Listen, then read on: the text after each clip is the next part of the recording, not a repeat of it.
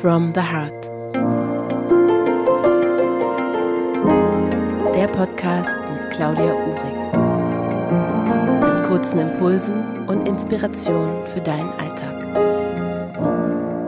Herzlich willkommen zum Podcast Note from the Heart. Wie schön, dass du eingeschaltet hast und ich danke dir sehr für dein Vertrauen. Ich hoffe, die Ausrichtung, die du bis jetzt vielleicht schon hören konntest, haben dich schon in deinem Alltag gut begleiten können und dir Stärke, Halt und Kraft schenken können. Und heute möchte ich gerne mit dir über ein Thema plaudern, was mir auch sehr am Herzen liegt. Und zwar geht es darum, um die Täuschung.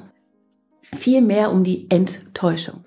Wir alle wurden mit Sicherheit schon einmal enttäuscht, beziehungsweise haben auch enttäuscht oder uns wurde es gesagt, wir sind, äh, wir haben jemanden enttäuscht.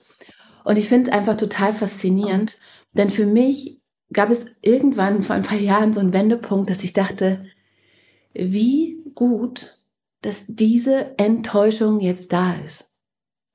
Denn in dem Moment, wo diese Täuschung auffliegt, entlarvt wird, komme ich mehr und mehr in meiner Wahrheit an oder ich sehe mehr und mehr klarer. Ja, dieser Nebel, der durch diese Täuschung entstanden ist, vielleicht lichtet sich.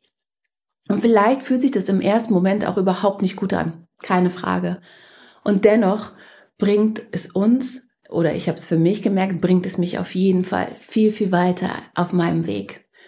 Denn all das, was mich täuscht, möchte ich gerne enttäuscht haben. Ich möchte mehr und mehr in meiner Klarheit sein. Ich möchte mehr und mehr raus aus diesem Nebel. Ich möchte mehr und mehr wirklich ähm, präsenter sein. Ich möchte mich mit Menschen umgeben, die auch präsent sind.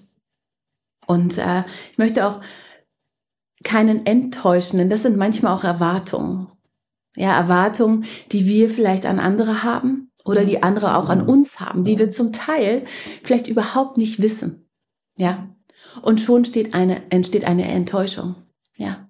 Und schon entsteht ja auch dieser Moment, dass mh, hm, wir uns vielleicht unwohl fühlen, was aber wirklich vielleicht echt daran liegt, dass wir Erwartungen auf jemanden projizieren, der diese gar nicht erfüllen kann. Und wenn wir vielleicht manchmal ganz ehrlich zu uns sind, wir es auch niemals kommuniziert haben, woher soll er das wissen? Ja.